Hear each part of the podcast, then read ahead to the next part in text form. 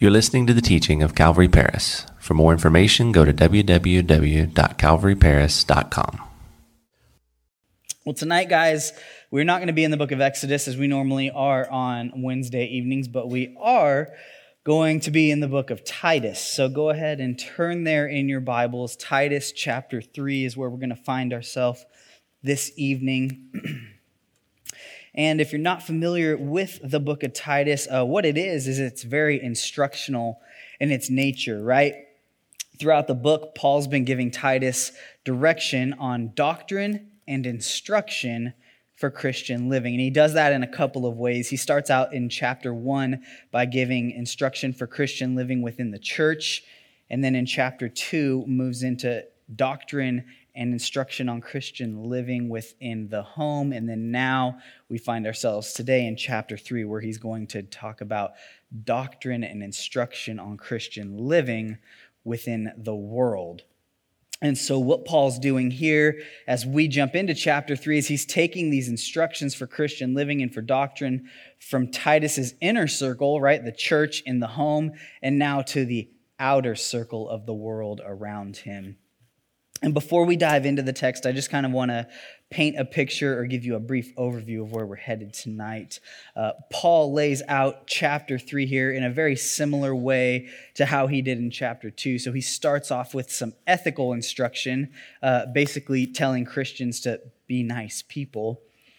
And he tells us that, that we are to be good and ethical people with a doctrinal display of the gospel. And then he concludes with a little bit more instruction basically, hey, stay focused, stay on course, keep on track in regard to Christian living. And so, as we work through the text tonight, we're going to see a theme of remembrance. Remembrance. And there's four areas for us to take note of that we need to remember tonight. The first is we need to remember to be nice and be ready. Remember to be nice and be ready. Number two is remember who you were. Number three is remember the saving work of God. And then number four, remember to stay on course. So, number one, remember to be nice and be ready. So, we're going to jump right into it here in verse one, if you will, with me. Remind them to be submissive to rulers and authorities to be obedient, to be ready for every good work, to speak evil of no one, to avoid quarreling, to be gentle, and to show perfect courtesy toward all people. Hmm. Perfect courtesy toward all people. So Paul tells Titus to remind them, to remind them. Now, the word remind here is in the present tense, right? So Titus is to go on reminding them or to consistently remind the Christians that were under his care. And I know there's at least a couple teachers in this room, and I know you know very well this concept of go on reminding or consistently remind i just i had a different illustration but but luke gave me a better one earlier today of of some sixth graders that he was teaching and trying to keep them focused keep them on track for their class while there's lightning and thunder going on outside. So they needed this, this idea of consistent reminder in their life, right? I was one of those kids in school. I needed that consistent reminder, but my teachers did love me. They did. So go on reminding them. And what is it that Paul tells Titus to continually remind the people about? To be nice and to be ready. Right? He mentions three ways for them to do this. He says to submit to rulers and authorities, to be ready for every good work, and then essentially be nice. So, first comes a reminder to submit to rulers and authorities, right? Titus is to remind the Christians under his care to show respect and humility towards all people, and especially those in a position of authority. See, the people of Crete, the area where Titus was, they didn't have the best reputation. If you go back to chapter 1 of Titus and look at verse 12, he says, One of the Cretans, a prophet of their own, said, Cretans are always liars, evil beasts, and lazy gluttons. So this is the people that he's dealing with here, right?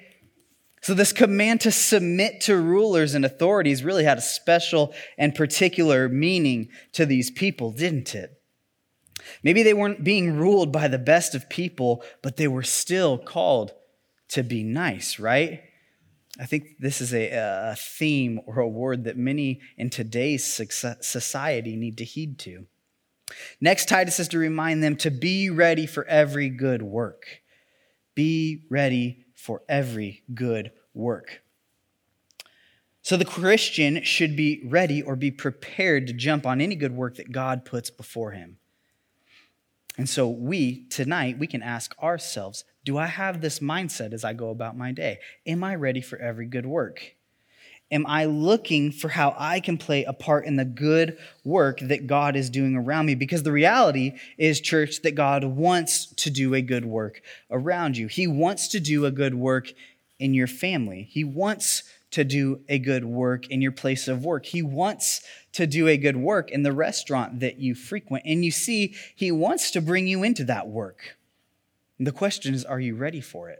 Are you anticipating it? Are you looking out for it? Are you asking God how He wants to use you throughout your day? Be ready for every good work. And lastly, we have a reminder to, in essence, just be nice, right? What, is, what does he say in verse 2? Speak evil of no one, avoid quarreling, be gentle, and to show perfect courtesy toward all people. I summed that up as be nice.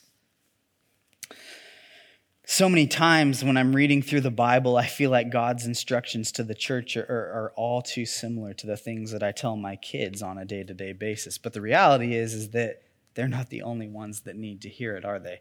So am I, and so are we. Be nice. So basically, like, don't be a jerk to people around you, right? In John 13 35, Jesus said that people will know that you are my disciples because of your love for one another. Because of your love for one another. Be nice.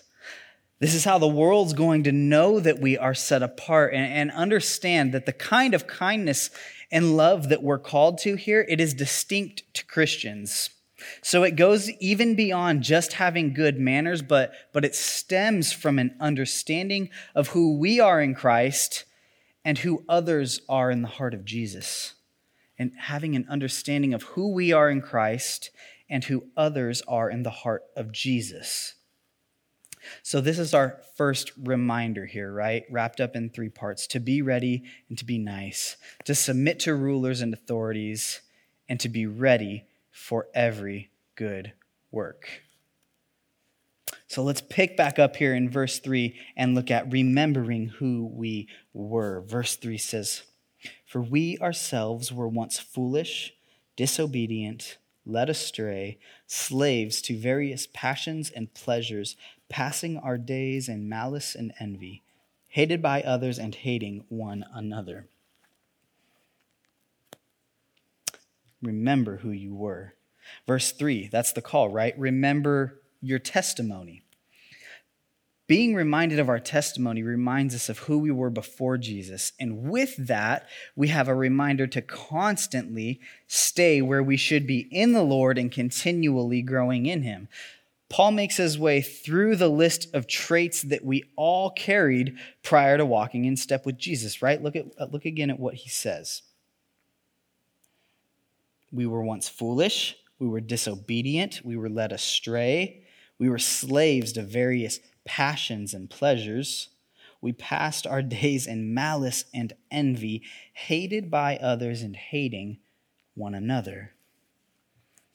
I believe that remembering who we were before Jesus and then the work that he has done in our lives builds character in us in four different ways. The first is it builds in us gratitude for how God has changed us gratitude for how God has changed us. Secondly, it builds humility as we recognize that it was the power of God that changed us. Third, it builds in us kindness to others that are in a similar place that we once were. And fourth, it builds faith that no one's out of the reach of being changed by God. I've heard that so many times when somebody is sharing their testimony like, "Man, if God changed me, he could change anybody." And the reality is is that's so true. There's nobody around you that God cannot get a hold of. So remember who you were before the work of Jesus in your life. And now, as we continue to move through the text, we find our next call to remember the saving work of God remember the saving work of God. Let's look at verse 4 together. But when the goodness and loving kindness of God our Savior appeared, he saved us, not because of works done by us in righteousness, but according to his own mercy, by the washing of regeneration and the renewal of the Holy Spirit, whom he poured out on us richly through Jesus Christ our Savior so that being justified by his grace, we might become heirs according to the hope of eternal life. The saying is trustworthy, and I want you to insist on these things so that those who have believed in God may be careful to devote themselves to good works. These things are excellent and profitable for people. So remember the saving work of God. So we remember who we were, that, that our nature was not good, right? In Colossians 1 21, it says it like this You who were once alienated and hostile in mind, doing evil deeds. See, this is who we were by nature before Jesus. And I love how, how verse 4 starts out, but. But. You see, it all changes when we get this word but when God intervenes. But when the goodness and loving kindness of God, our Savior, appeared, you see, this is Jesus. When Jesus appeared, he saves us. So, church, understand that, that when we were in the place described above in verse 3, we did not rescue ourselves. We did not, we could not, and we cannot rescue ourselves from ourselves but it was the goodness and the loving kindness of God which rescued us. And then he says, not because of works done by us in righteousness. And guys, we have to know that righteous works are not what saves us. Righteous works are not what saves us. Being a good person will not get you to heaven, but rather, when you're saved by Jesus, you are transformed and begin to live righteously. This is the work of sanctification, right? We talked about that on Sunday. You see, nothing that you do can save you. Being a nice person cannot save you. Being baptized does not save you. Reading your Bible will not save you. Church attendance and tithing do not save you. And don't get me wrong, these are all good things. They are all works of righteousness, which, if we are in Christ, we should be doing, but they will not save you. Rather, we're saved according to his mercy, it says, right? According to God's mercy, not by works of righteousness. And remember that the emphasis, again, is on God. He saves us. We do not save ourselves. And how? How does this happen? By the washing of regeneration and the renewal of the Holy Spirit. Now, many commentators will use this text to support water baptism being a necessary component for salvation, but, but that's not what this text is supporting at all. What this text does describe is the cleansing work of the Holy Spirit in our lives. Think about it like this. See, we live in a, in a health focused society, don't we? Like we care about the things that we put into our body. We don't want toxins in our body. And so we, we watch what we put into our body. And then we exercise to keep those toxins away from our body, or at least that's, that's the goal. I don't so much. Well, see, the Bible tells us that there's a toxin within our soul, and it's called sin right? And, and, that that is what is keeping us far off and alienated from God. And no amount of push ups or sit ups or, or CrossFit or broccoli or good works is going to get that out of us. Okay, think about it like this like a piece of fruit. If you pick an apple off of a tree and it tastes bitter, then most likely the root of that tree is bitter. And this is what sin is in our life it's a bitterness at our core, it is a bitterness at our root. It's the nature of who we are before Jesus. And so, what Paul's getting at here is that the washing of regeneration is a work of the Holy Spirit by which he cleanses us at our core. So, he's not just polishing that piece of bitter fruit in our lives, but he's completely cleansing the root. The Holy Spirit applies the finished work of Jesus on the cross to our hearts by identifying and cleansing the core of our problems. Understand that anything less will never rescue you. Anything less will never save you. God saves us by the washing and cleansing work of the Holy Spirit. And the second word that, that is used by Paul here to describe the work of the Holy Spirit is regeneration. So, not only does the work of the Holy Spirit cleanse us, but it also regenerates us or it renews us, right? So, the work of the Holy Spirit is also converting. He turns your heart toward Jesus, and this regeneration is the birth of your new life in Christ. You are now dead to sin and alive to God in Christ, as Paul put it in Romans chapter 6. So, the work of the Holy Spirit in us is both cleansing and it is renewing. He cleanses us and he applies the finished work of Jesus on the cross, making us now dead to sin and alive in God. And then in verse 7, he says that because of this work of the Holy Spirit, we're now justified by, grace, by the grace of God and heirs of eternal life with him. We are justified by the grace of God and heirs of eternal life with him. How good is that?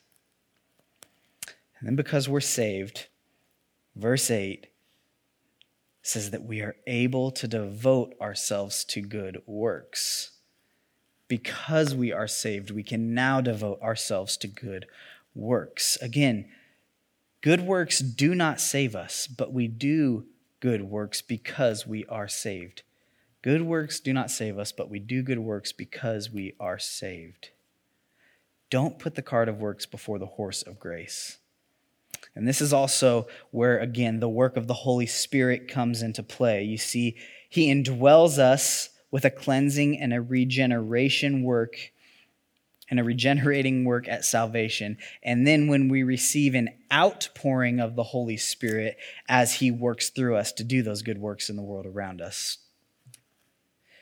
We have the Holy Spirit poured into our lives at salvation, and then we must allow the Holy Spirit to be poured out of our lives, to have an overflowing of the Holy Spirit within us, if we are able, if we are to do effective ministry of the gospel. And so remember the saving work of God. Remember the saving work of God. Let's jump back in here. Verse 9. But avoid foolish controversies, genealogies, dissensions, and quarrels about the law, for they are unprofitable and worthless. As for a person who stirs up division, after warning him once and then twice, have nothing more to do with him. Knowing that such a person, person is warped and sinful, he is self condemned. So remember to keep the course. Remember to stay on course. Coming off of verse 8, where Paul, Paul's exhortation is to do good works because of the cleansing and renewing work of the Holy Spirit, he now exhorts the believer of what not to do, right?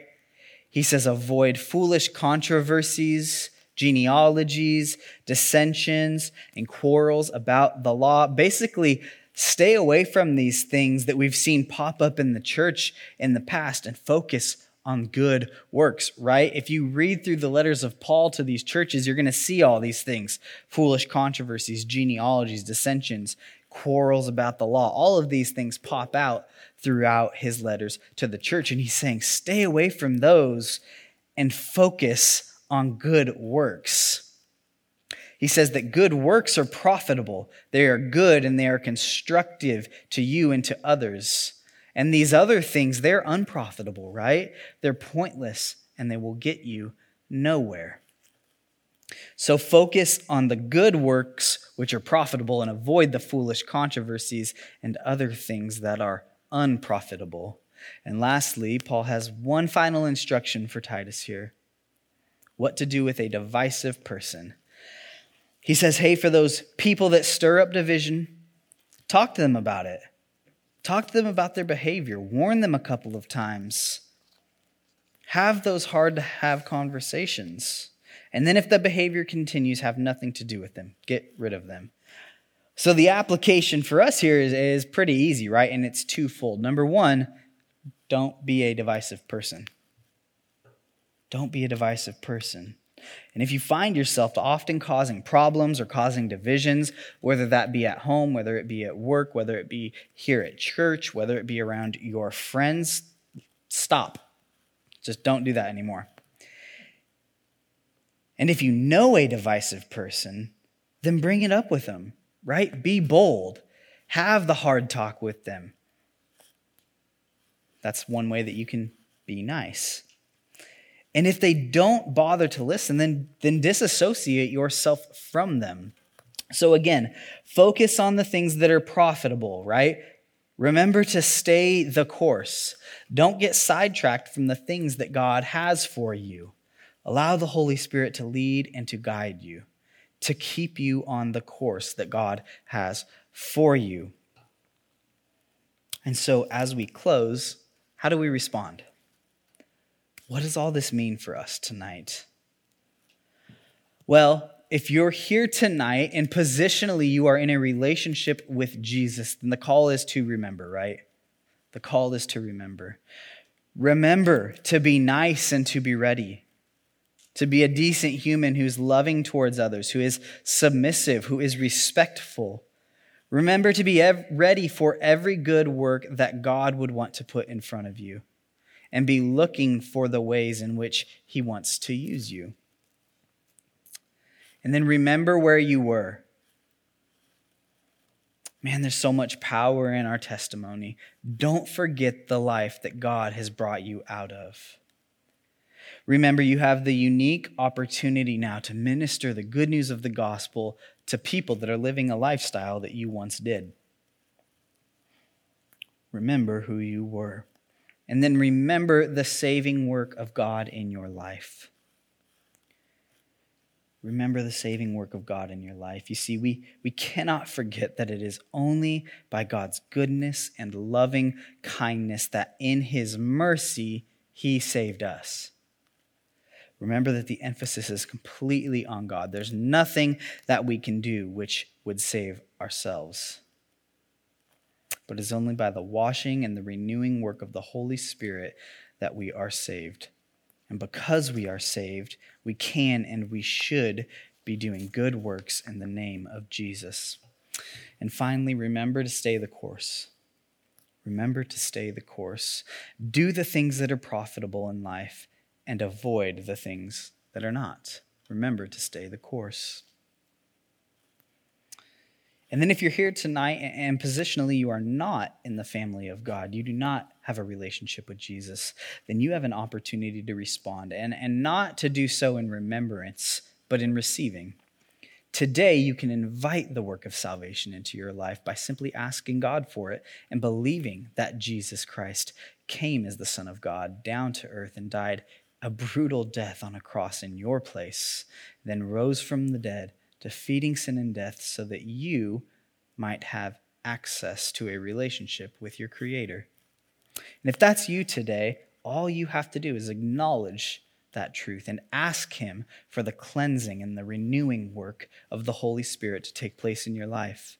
You can do that right now in this moment and if that is you, I would love to see you afterwards. I would love to pray with you, and I would love to celebrate and to rejoice with you over the new life and the new identity that you have in Christ.